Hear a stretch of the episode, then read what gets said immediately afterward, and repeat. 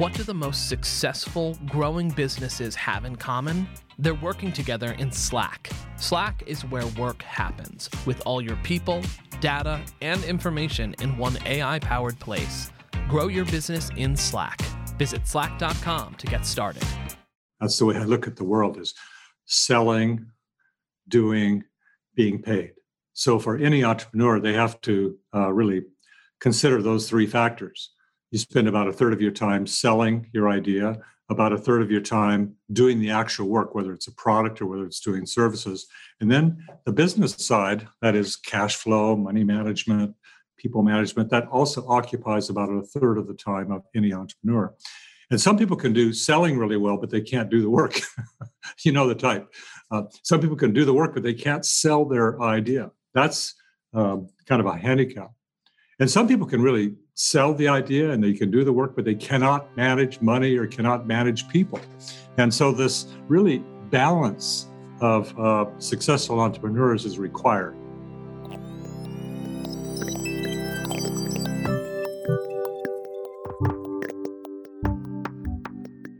You're listening to What I Know from Inc. magazine. I'm Christine Lagorio Chafkin. Today's episode Being interesting is overrated.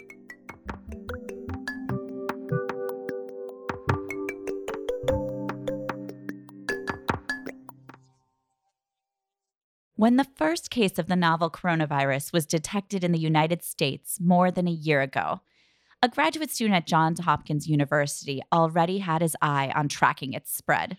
He had a unique set of skills that equipped him to do it. He had studied epidemics and had been tracking the spread of the virus in China due to his concern for his family there.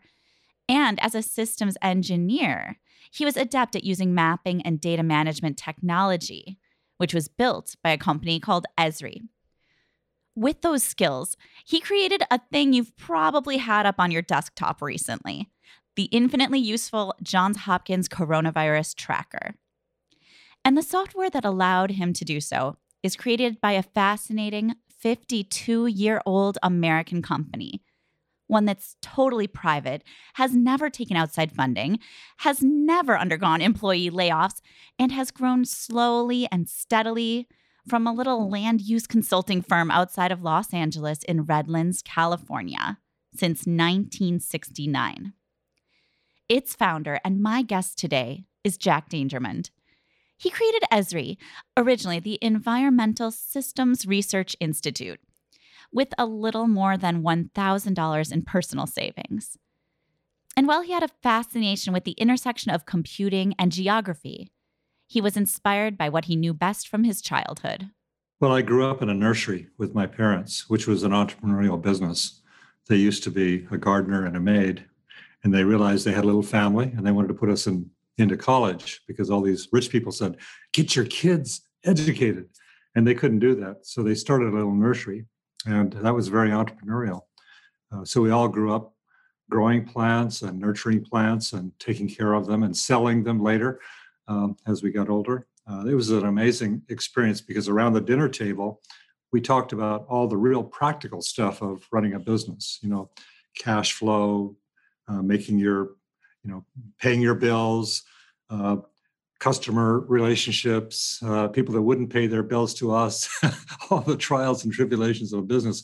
It kind of I grew up as a little child and uh, right through college in that environment. So uh, maybe that was an indication. Yeah, that's amazing. I mean, I, I love that you were actually growing things too with yes. your hands. And I, I, wanted to ask you, which came first, Esri, the business or the the software? Growing up in the nursery, my parents really didn't know where to send us kids to school, but it was in horticulture first and then landscape architecture. That was a sort of profession. Then I studied urban planning. And then finally at Harvard, I got involved heavily into computing and just got excited about it because the combination of landscape, geography, and computing just thrilled me. I could see how we could do quantitative analysis and locate uh, the best site for things, considering all the environmental factors. And that uh, that that as a young person, that uh, thrilled me. So I left what I was really educated in in uh, landscape and and horticulture and planning and moved into this computing world. And to answer your question, I think uh, neither one came first. It was just sort of like co evolving. And as a young student, I got excited by it. And uh, when I came back to uh, California after my education, uh, I started playing around with different computer companies, and that wasn't really successful. So I uh, started this little company, Esri, with the intention of applying what I'd learned at Harvard, computing and geography and landscape planning, to the private sector rather than being a teacher or a, a researcher. Uh, I really was attracted to that, going back to my roots, being a kind of entrepreneur. But, but frankly, it wasn't about the entrepreneurship that turned me on. It was uh, I really wanted to apply this stuff for real. And so the only way to do it, since there was no place to go to work, was to start doing little projects for people. And that led to uh, what it is today, actually. Yeah, you say little little projects for people. What were some of the first projects you took on? What were some of the first things you built? Well, I made maps of Southern California air pollution. Uh, this was for the Southern California Air Pollution Control Administration. Uh, and they were thrilled by it because they saw uh, how the patterns of air pollution changed over a 36 hour time period for the first time. We were able to see how air pollution moved. It was generated in LA and it moved into the into the back valleys and out into the desert uh, over a 24 hour, 36 hour cycle. And that that showed everybody something that we couldn't see normally. And uh, then there was a park project I remember doing the helping in the design of a park by using geographic information uh, as overlays to design a regional park here in Southern California. That got me started. Then there was locating a power plant and helping develop the information to lay out ski runs and then route transmission lines and do land use forecasting. And it just took off actually. I wouldn't say it took off. It actually required a lot of uh, selling people on the idea of it first, and then they would sort of, in a semi-trusting environment, say, "Okay, I'll give you a little bit more work and a little bit more work." And pretty soon, uh, we developed a pattern of of doing work. But it took about ten years to develop the methods and the and the professional practice. There's this sort of legendary story, which is that you know you started the business with you know a thousand dollars, uh, eleven hundred dollars with your partner, and just filed the name and and started off and and then didn't you know there's there's this way that companies are built these days in in Silicon Valley and in California, which is take a ton of outside investment and build it with no sort of uh, goal for revenue for years you know and and it just feels like such a far cry from the way that you you built the business slowly and incrementally with that you know original funding from your own pocket. And um and I, I just want you to talk a little bit about that and and how you've you know achieved that steady growth um, over the years. Well when i first got out of the university i tried working for a soft uh, a, computer company. It really didn't work out. Just a few months, uh, and then I was out, and I didn't know exactly what to do. But I had introduced myself to some potential customers, so I had to sell them on the idea, and then do the work, and then be paid. That's the way I look at the world: is selling, doing, being paid. So for any entrepreneur, they have to uh, really consider those three factors. You spend about a third of your time selling your idea, about a third of your time doing the actual work, whether it's a product or whether it's doing services. And then the business side, that is cash flow, money management, people management, that also occupies about a third of the time of any entrepreneur. And some people can do selling really well, but they can't do the work. you know the type. Uh, some people can do the work, but they can't sell their idea. That's um, kind of a handicap. And some people can really sell the idea and they can do the work, but they cannot manage money or cannot manage people. And so, this really balance of uh, successful entrepreneurs is required. And whether you're two or three or five or 10 people, or whether you're two or three or five, 10,000 people, uh, you know, 5,000 people, it doesn't matter. Uh, a true entrepreneur and a, and a leader of business has to have that ability to move from this to that to that to that to back and forth. And uh, that doesn't happen in the DNA of most people. But there are people that can do it. And they're magical. And it actually doesn't just pertain to business, it also pertains to being a successful academic. You have to sell your idea, you have to carry through, and you have to manage your work so that it's successful. And it's true as a as a teacher. It's it's true almost in every successful life. It's true in your marriage life. Uh, you know, uh, selling, doing, making sure you manage your money so that you don't you go bankrupt or something. So uh, I, I find it quite natural. And sitting around the dinner table with my parents, watching them struggle. So my parents never borrowed money either. And that was really important in their life. It was their philosophy to keep their agreements. And growing up with that kind of philosophy, they were Dutch immigrants uh, coming uh, coming over and poor. Uh, they were very, very careful. Uh, so we were very conservative, and that's the way we were for for really. Uh, we still are that way, frankly, uh, because in order to do good, you have to uh, build. We, you have to build this sort of balance in life of uh, money practices and doing practices. When I was a high school student, I wasn't very good at athletics.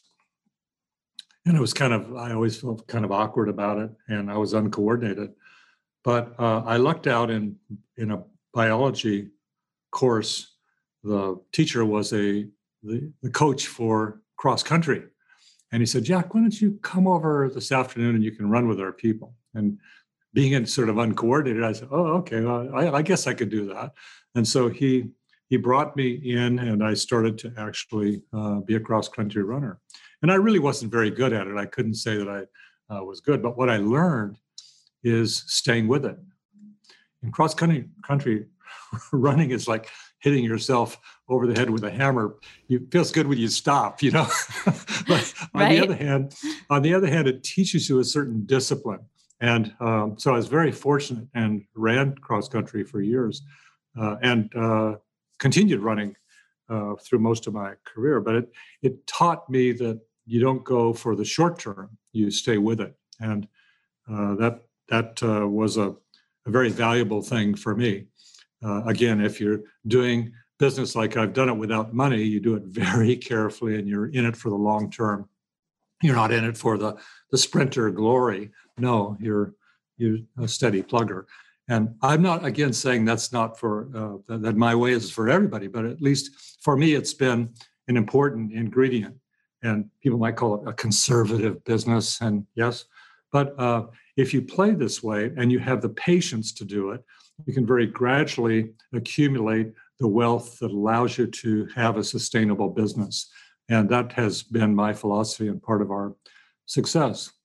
And frankly, our, our customers like that. They know that uh, if they work with us, and we have about 350,000 organizations uh, that are our customers, uh, they can count on us. They can count on uh, not sort of jerking them around because our, our philosophy is to support them. And they come into our world uh, as a trusted relationship because they know we're not in it for the short term. Uh, we're in it for long term uh, development. Yeah, no, I mean, and, and you've been around more than 50 years now. Is that right? Yes. That's it's incredible. Um, and and running this now massively international organization, how many do you know how many offices around the, the world you have? Uh, it's over a hundred, but I I couldn't really say. Yeah, uh, yeah. I mean, we did an interesting uh, strategy. Normally, public companies uh, or uh, venture capital based companies are interested in owning everything, but in our case, we were interested really in the technology and getting it used. This is our sort of sense of purpose. And it turned me on as a young kid in school, and it still gets me totally excited. So, how we organized our business uh, was to not own businesses around the world are not what be one mega company. We have uh, what we call international distributors. Sometimes they carry our name like ESRI France, ESRI Germany, ESRI Australia, ESRI India, and so on. Um, and we own small pieces of them, but each one is owned by a local national uh, predominantly. And they develop their business for their country and they sell and support and serve, do services around our product in those countries. So I don't have an ambition to own them all. I want to really have an impact of uh, our way of thinking. So, my way of thinking is that geography matters. Geographic science, which is the science of our world, really is very important, particularly with regards to the challenges that we're facing today, like, like the COVID uh, pandemic, like climate change, like uh, biodiversity, like um, issues of water scarcity, like the issues of overpopulation, all of the things that the UN cares about in what they refer to as their global sustainability goals are reflected or can be seen through maps and underlying geographic information. So we have a passion to be able to advance the basic tools that allow people to see the world through maps and do analytics underneath those maps. We call it spatial analysis that understands patterns and relationships about how the world works. And then not just see them, but understanding precedes action. It's a foundation for action. So our tools increasingly are used by designers and planners and environmentalists to be able to do uh, holistic planning, bringing all the elements of science together, overlaying them like overlays of maps, and modeling their relationships to pick uh, to pick the, the areas that are most important for conservation or to pick the areas that are best to locate Starbucks, one of our customers, sure, or sure. you know, or route trucks like UPS routes their trucks every day. They save about four hundred million dollars a year on our platform because they can optimize routing, and not only saves money, but it saves carbon uh, into the atmosphere. So our geographic information systems or computer mapping and geographic information systems basically drive efficiency in organizations. That's number one. Second, it helps organizations see and understand and communicate. And whether it's uh, the elections or whether it's the uh, um, you know the the environment or whether it's uh, uh land use patterns or new town planning, it really helps them see and understand all the intricacies of the relationships of the way it is. Some people refer to it as like a digital twin of reality. But then it also it also it also it also helps them pick the right location you know like like the starbucks or walgreens or or uh, or hundreds and hundreds of businesses get the geographic advantage by using our tools uh, i'm talking a lot about the tools that we build uh, and i hope you get sort of a sense of the passion that my colleagues and i have because we can see that these tools make a huge difference in our future and I'll, I will not be around 50 years from now, but I, I do know that uh, our users are like fanatical and trying to uh, in trying to uh, address these big challenges with our tools. And uh, this ex- this excites me. It's almost like a religion, science religion of um, applied science religion that says the geographic data and real data science can matter to uh, the way people make specific decisions, the way we put our footprints on the planet, and the way that we evolve the planet. So we we often talk about this idea of um, our work is about building a, a kind of geographic nervous system for the planet, and our users are sharing each other's data. They're overlaying each other's maps and collaborating in this more holistic way um, so we call that geospatial infrastructure, but I'm way off of the subject. Uh, oh no, Christine. that's fine. I mean, it's very impressive because that that geospatial infrastructure did not really exist outside of academia, right? Before you you started Esri. The concepts, uh, the concepts keep floating around in different people. We we basically take the internet, and then we link geographic data services to the internet. And what you can do is dynamically overlay maps from one server or another server on top of each other and sort of see the relationships and patterns. Let me be real. Like uh, on Long Island, it's been uh, theorized that you know there's more breast cancer. Why?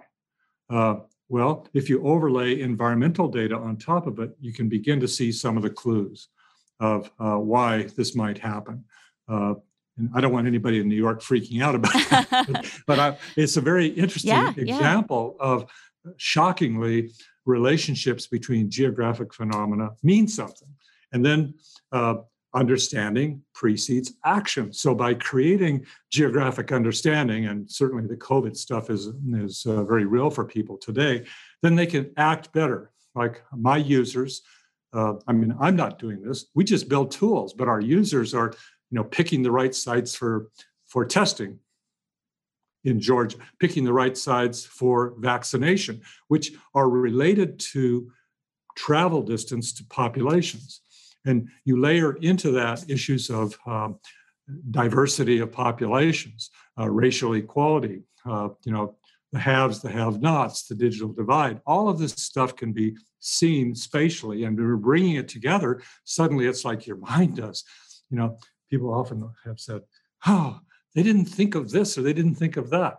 But using geography and geographic information and GIS, we can bring all of those thoughts together and uh, not be, you know, uh, uh, making as many mistakes. So that's the world that I live in, Christine. I, yes. I really love it.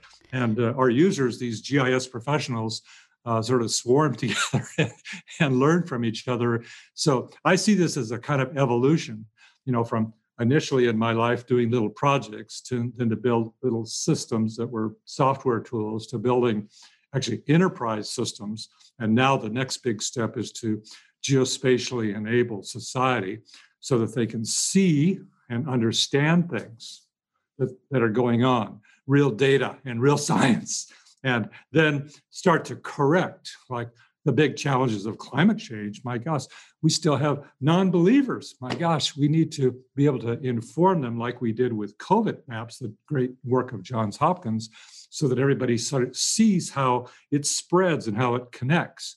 And then we can not only understand it, but then do the things that we need to do, decarbonize uh, our society, uh, one of them that's big, uh, enact. So uh, you are asking about my company. At some point, we we shifted from this idea of making a living or surviving. this took us about 10 years into it uh, to the idea of serving. We direct about a third of our revenue to R&D. So behind me here in one of the buildings is uh, the center of our R&D work, and we spend about 350 million dollars a year on R&D. And then that goes back to our customers in the form of the maintenance subscriptions that they have on our tools. So, in other words, we run the company like a little heart pulse the money comes in, we prioritize it based on what our users want to do and also the new technologies, and then we spend it. and it's sustainable. Uh, and our users are part of the actual organization because we are in service. And again, I don't suggest that that can be done by every uh, company at all. I mean, it's important to pay for, you know, pay attention to customers. But we are a unique organization in how we have evolved uh, what we are doing in that regard. When we come back, I'll ask Jack about some of his 350,000 customers and how his company helped out after the pandemic hit. You're a growing business, which means you need every spare hour you can find. That's why the most successful, growing businesses are working together in Slack. Slack is where work happens, with all your people, data, and information in one AI powered place. Start a call instantly in huddles and ditch cumbersome calendar invites. Or build an automation with Workflow Builder to take routine tasks off your plate. No coding required. Grow your business in Slack. Visit slack.com to get started. What's the thing you're most excited to be working on uh, with the R&D lab right now? There are, I think, maybe two dozen new uh, technologies that are coming together. So every year we advance our tools with new versions, and the advances of new tools have something to do with what our users ask for. Uh, it also has something to do with the new technologies that we embed or integrate with. And then it has something to do with the sort of inspiration that our uh, researchers, and there's a few thousand of them there, uh, have in their brain. They just, you know, they bring these two, three things together and then they have really good engineering quality. So uh, somebody asked me the other day, what's going to be the big disruptive thing this year? Uh, and I got to thinking, hmm, Is it AI and machine learning? That's one of them. Is it integration of big data, spatial big data? That's one of them. Is it uh, opening up with open source APIs so that all the developer community can have access to all of the rich data that our users and ourselves are building? Maybe that's one of them. Uh, is it advanced 3D visualization? That's one of them. Is it integration of more satellite information for real time observation? That's one of them. Is it more real time GIS where you have billions of things moving around like the connected cars and using that to be able to analyze and create insights into traffic pattern? That's one of them. Uh, is it better data management? Is it okay? It goes yeah, on I think you and could on, go on. right? Right, you get right, the right. idea. It- so uh, I think what it actually turns out to be that I'm most excited about is this concept we mentioned earlier, which is geospatial infrastructure Mm, that is emerging on the planet. And it's like the web, except it's like a geo web. It's all this information with little bright lights shining on nodes in the network that can be hoovered up dynamically, overlaid to create insights. Now, it's only early years in this, uh, but I think this is a new architecture built on what's called web services, being able to stream out information from any server or cloud and then unite them or overlay these maps on top of each other to create insights. That, that architecture is not the mainframe architecture. That architecture of distributed services is not the, the workstation or PC architecture. It's not the connected PCs architecture. It's not the architecture of servers on the web. It's not the architecture of um, you know d- big databases uh, putting it. No, it's a distributed services based system. Well, there's lots of distributed server based technology, but this has the unique capability of being able to take the data streaming from different servers and using geography or location overlay these uh, distributed services to create the whole. It's like it's really so Wow. exciting. Wow. Okay. And I also that- just wish our listeners could see your amazing hand gestures right now because you're they're making kind of ma- pulsing mountains and a pulling string in the middle, and then you hear the clap. So. Yeah. Yeah, your enthusiasm is is just uh, remarkable, and I'm sorry I cut you off before your fin- you finished your last sentence there, though. No, but that's what excites me, yeah, Christine. It's- yeah, So there was a time when Paul and Bill, Bill Gates uh, and Microsoft had this vision. I think it was in the mid 90s. I read about it. And one time I think Bill was talking about it at dinner. They had this vision and they talked about this idea. Ah, one day every organization will have a desktop in the world. Isn't that amazing? Oh my goodness. and of course, they built they built Microsoft with Windows and uh, the amazing company that it is today, and it continues to evolve now with cloud and Azure and so on, out of that fundamental vision, and it's evolved now to cloud uh, technology. I have a vision also that one day, not too long from now, every organization in the world will have access to geographic information to be able to make their company or business or their government agency or their NGO better so that they can see data uh, in the same frame that uh, the wealthier uh, customers that we have can do today.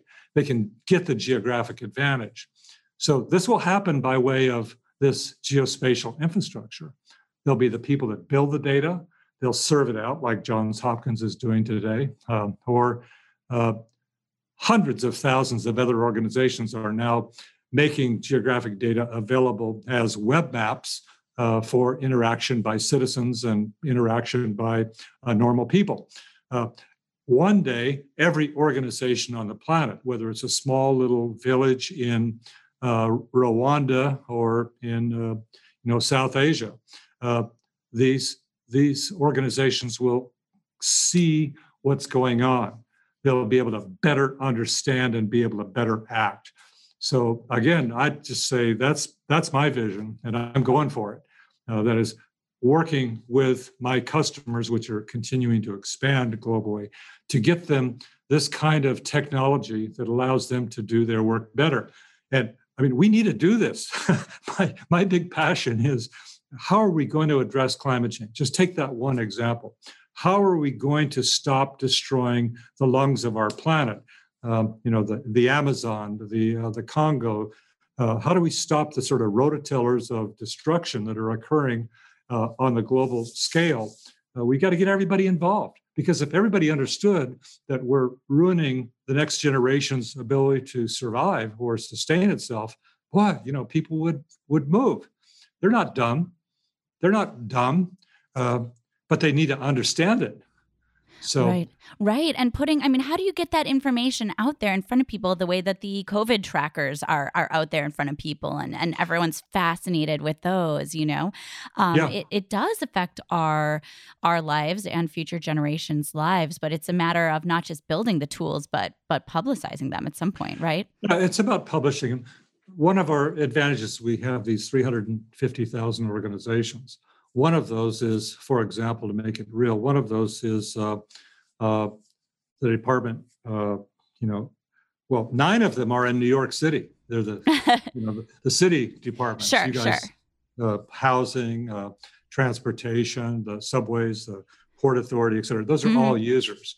And also in the federal government, the Department of Interior, USGS, uh, the Census Bureau, EPA, they're all our users virtually 30,000 cities actually are users. They run the city like New York does, or Los Angeles does, or San Francisco does on our platform. Uh, people are not really very conscious of this, but they're, uh, you know, we say cities run on Esri all over yeah. the world. Yeah, and, I was going to ask you what, what percentage of your customers are, are governments or cities? Over half wow. are, uh, uh we have, uh, I think about 26% of them local and state government. Mm-hmm. Uh, and then there's an equal amount in federal government, a little bit more. And when I say federal, I mean really national governments, because what we do here in the US is replicated in France and England and China, in Australia, et cetera, and Latin America countries. And then uh, we have uh, the majority of utilities in the United States, like 80% of them use our platform. And globally, about 40% of them do wow. to really ru- run their business. So, uh, to answer your question, when COVID hit, we built a series of templates like the COVID tracker templates. They're dashboards that people can stand up and uh, make available. And we made those freely available to all of our customers around the world. And there were over 5,000 deployments of these dashboards, uh, like in uh, like in the city, uh, like in the state of Maryland, like in the state of Georgia, like in the state of California, like in the Ministry of uh, you know Health in Germany and the Ministry of Health in France. All, you just it just repeats itself all over the world. These were templates that our customers were able to download open source templates that they stood up on top of their GISs, and boom, within a few weeks, we actually had uh, a huge deployment of being able to see what was happening with COVID in real time. When the racial equity issues happened and the great tragedies of last summer, uh, we also developed, one of my uh, colleagues, uh, Clinton Johnson, uh, de- developed with his colleagues a series of templates about mapping racial equality and the impact of that in reference to capital expenditures in cities or other behaviors going on. And these maps suddenly were able to be seen on the web by citizens uh, who wanted to become engaged with our communities and do something about this, as well as the agencies and organizations themselves. And these agencies and organizations run from big government to big NGOs like the Audubon Society is embracing this same kind of template to little mom and pop companies. They're, they're all interested. They have to see it to believe it often. And that's really where uh, we can do a lot as an organization, I guess is what I'm saying, by being able to build these cool tools and then let our users deploy them. We don't actually do the work, we just build cool tools that, that allow them to do their work better. And uh, on some of these issues, no, there's no money for them uh, in the area of education and conservation. Those are two big ones that have my heart and uh, my colleagues' hearts and minds. And these times with COVID, uh, we saw it uh, happen. We were able to pivot. We made business adjustments, and we kept going. So we were able to have keep our sustainable business going by pivoting to support our users in these difficult times. That is, come up with the templates that make our tools responsive to COVID. First, mapping the cases. Second, doing the analytics to help uh, understand the forecasts of where the disease was going, and then overlay the mapped forecasts on top of facilities to understand its impacts on ICU beds, and then be able to pick out, you know, uh, optimum sites for vaccinations and optimum sites for uh, testing and so on. And it will continue with dashboards that inform the highest levels of government. Let me just say it that way. Right, absolutely. Um, I mean, what what happened at Esri itself when the um, when the pandemic hit? Um, did you also guys all go virtual uh, while you're probably just getting inundated with yes. requests from governments for all this information and ways to ways to map it? Well, what happened first is that within a week we were all virtual. We have 5,000 employees here in the U.S. and uh, because of our strong investments in IT and communications, we were able to accomplish this. Our IT people, I don't think that they foresee this coming, but they foresee digital, they saw digital transformation. Uh, and we, so we were able to make those changes very quickly. And it, not everybody wants to work from home, uh, that's for sure. And it's, you know, it's a headache with kids and Zoom meetings and those sort of things. So our people are very anxious to come back and see each other and be together, you know, connect. And uh, our general philosophy is that we will continue to work in offices in the future um, and with, with options to do other things. Uh, so no, no, uh, I would say that that's how we dealt with it.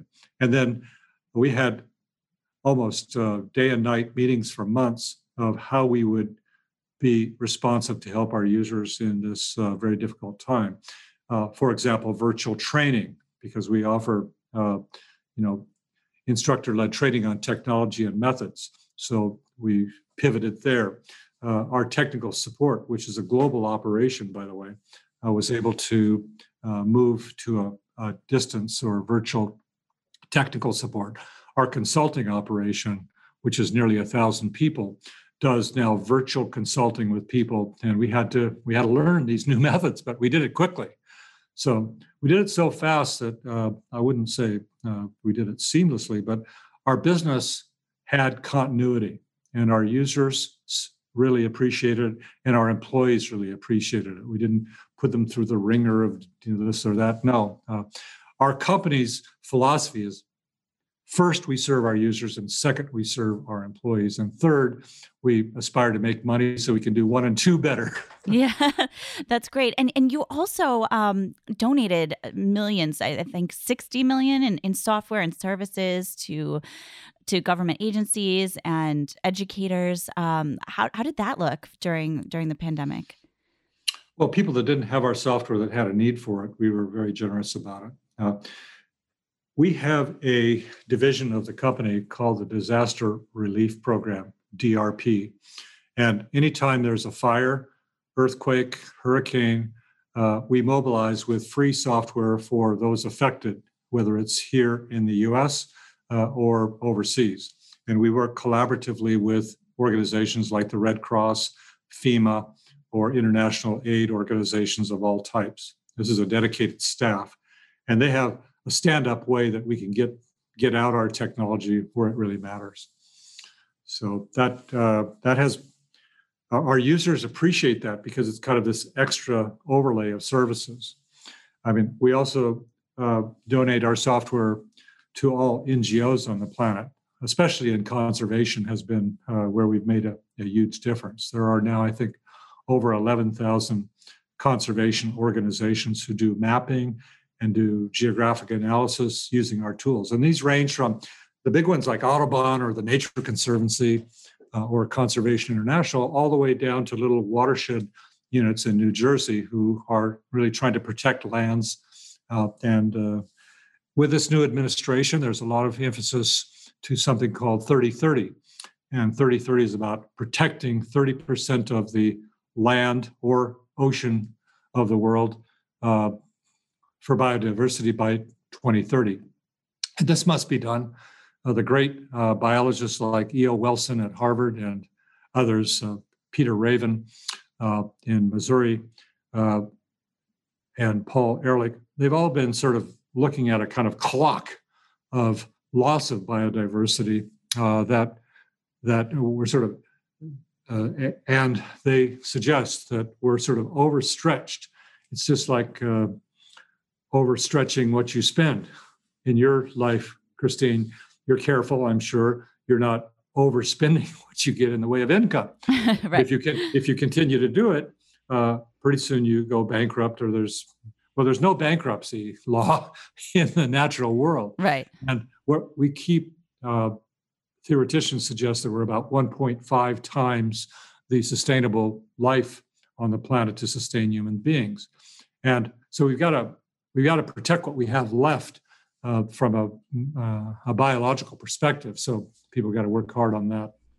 Right. And and so this is something that you're passionate about as a company and also yes. passionate about as as an individual. Um, you yes. and your wife have signed the Giving Pledge. Um, can you can you tell me more about just your your plans for the future, your plans for your wealth? Do you have them in specific yet or is that still like in the works? Well, we don't sit on a large treasure of wealth. We spend it. Uh, and primarily we spend it uh, on uh, serving our users. But we have had personal wealth that we've donated to conservation over time. And yes, that's our commitment that our wealth will not stay. We don't have children, so we don't really have that uh, that uh, responsibility. So our resources are focused on uh, donating to conservation activities. But right now, we're doing it actively. yeah. and, great, great. So, I mean, people have estimated the value of our company, but it's all kind of what I think malarkey. Uh, because uh, you know it's like if we were a public company, we would be worth so and so amount of money. It sounds like we really would be very wealthy, but uh, the reality is we're just running a business, and yeah. whether it was you know ten people or ten thousand people, it doesn't really matter too much. Uh, if if you're really responsible, there's not this uh, huge amount of wealth that's there. Yeah. And, and, what advice would you have for folks who are maybe just starting up with a company or have a small business and and want to make sure that that it's a robust organization in 50 years, want to make sure it's around for 100 years? Is there a way? Is there are there some guiding principles aside from the kind of the three pillars you talked about earlier that just that they can kind of ground themselves in? Well, I think first one of the things that's guided my life is to be interested not interesting. Mm. And I've said that on repeated cases. A very important guy in my youth suggested that phrase to me, and it really grounded me. A lot of people walk around, they want to be interesting looking, interesting acting, be sort of an interesting new startup, and interesting this and interesting that. Uh, but it's very rare that you find somebody who's really genuinely interested like when you meet a person personally and they're interested in you, wow, you say, wow, this is what a nice person. or when I go to parties, you know, I, I don't try to act interesting. I try to act interested. And boy, I can really, everything calms down in my own uh, emotion by being interested in other people. Uh, it's it's a much more steady and uh, guiding light. And in business, uh, same thing is true. Uh, now I realize people have to look interesting in order to get stockholder investments. You know, they do all kinds of rigmarole dances in front of uh, you know investors in order to get them uh, to be interested in putting money in their thing. But um, in my world, uh, I just say that that's one thing that you should everybody should seriously think about is if you're really interested in a cause, you're interested in whatever it is, and making money may be one of those things. Um, uh, life becomes more manageable and more sustainable. Yeah, yeah, it's it's sort of a generosity of spirit to be open to yeah to to you know just the curiosity and and openness. It's less, yeah. less less egotistical mm-hmm. is the way I would look at it. Yeah, absolutely. You get a lot further by uh, in life. Uh, another one is I mean I strongly adhere to uh, not borrowing money bankers don't want to hear that investors don't want to hear that mm-hmm.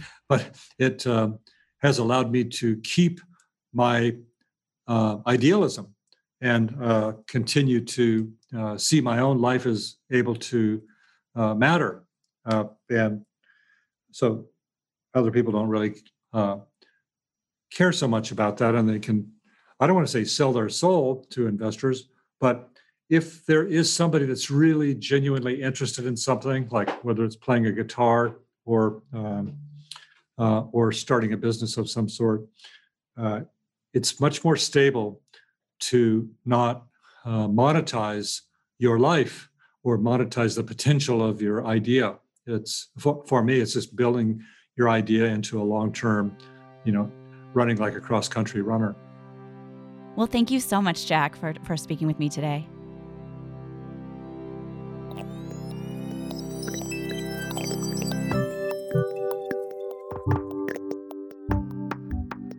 After talking with Jack, it's of course totally remarkable his sheer enthusiasm for the very fundamentals behind the software his company builds, more than five decades into building it.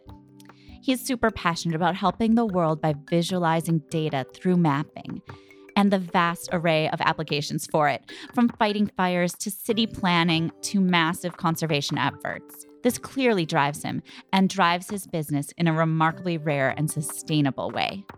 And he drives it all using an, as he says, magical balance of three skills that entrepreneurs, and really anybody, needs. He lays it out in this way you spend about a third of your time selling your idea, about a third of your time doing the actual work, and a third on the business side cash flow, money management, follow up, people management, those things. It's an almost disturbingly clean way of looking at how we use our time in life and in work. It's so straightforward. And that's part of how Jack operates too. He says he's been guided by something he was told early on be interested, not interesting. There's no need for flash when some of the most impressive things you can do are simply be interested in other people, in their stories, in their problems, and in their dreams.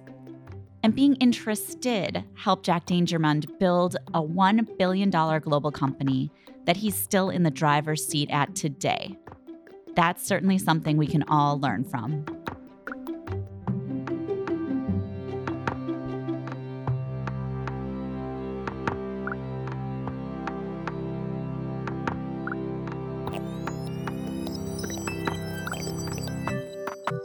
What I Know is a production of Inc. magazine. If you're a new listener, welcome. Please hit subscribe to What I Know so you don't miss our next episodes. If you have a friend interested in startups, entrepreneurship, or evolving as a leader, please send them a link to our show. Also, we'd love it if you could leave us some stars and a review on Apple Podcasts. It just takes a minute and it really helps other people who'd love this podcast find us. You can drop us a note anytime at whatiknow at inc.com. Tell us whose story you want to hear next on our show. You can also let me know right on Twitter at Lagorio. Our producer, who, like Jack Dangermond, is not retiring anytime soon, is Joshua Christensen. I'm Christine Lagorio Chafkin, and thank you for listening to What I Know.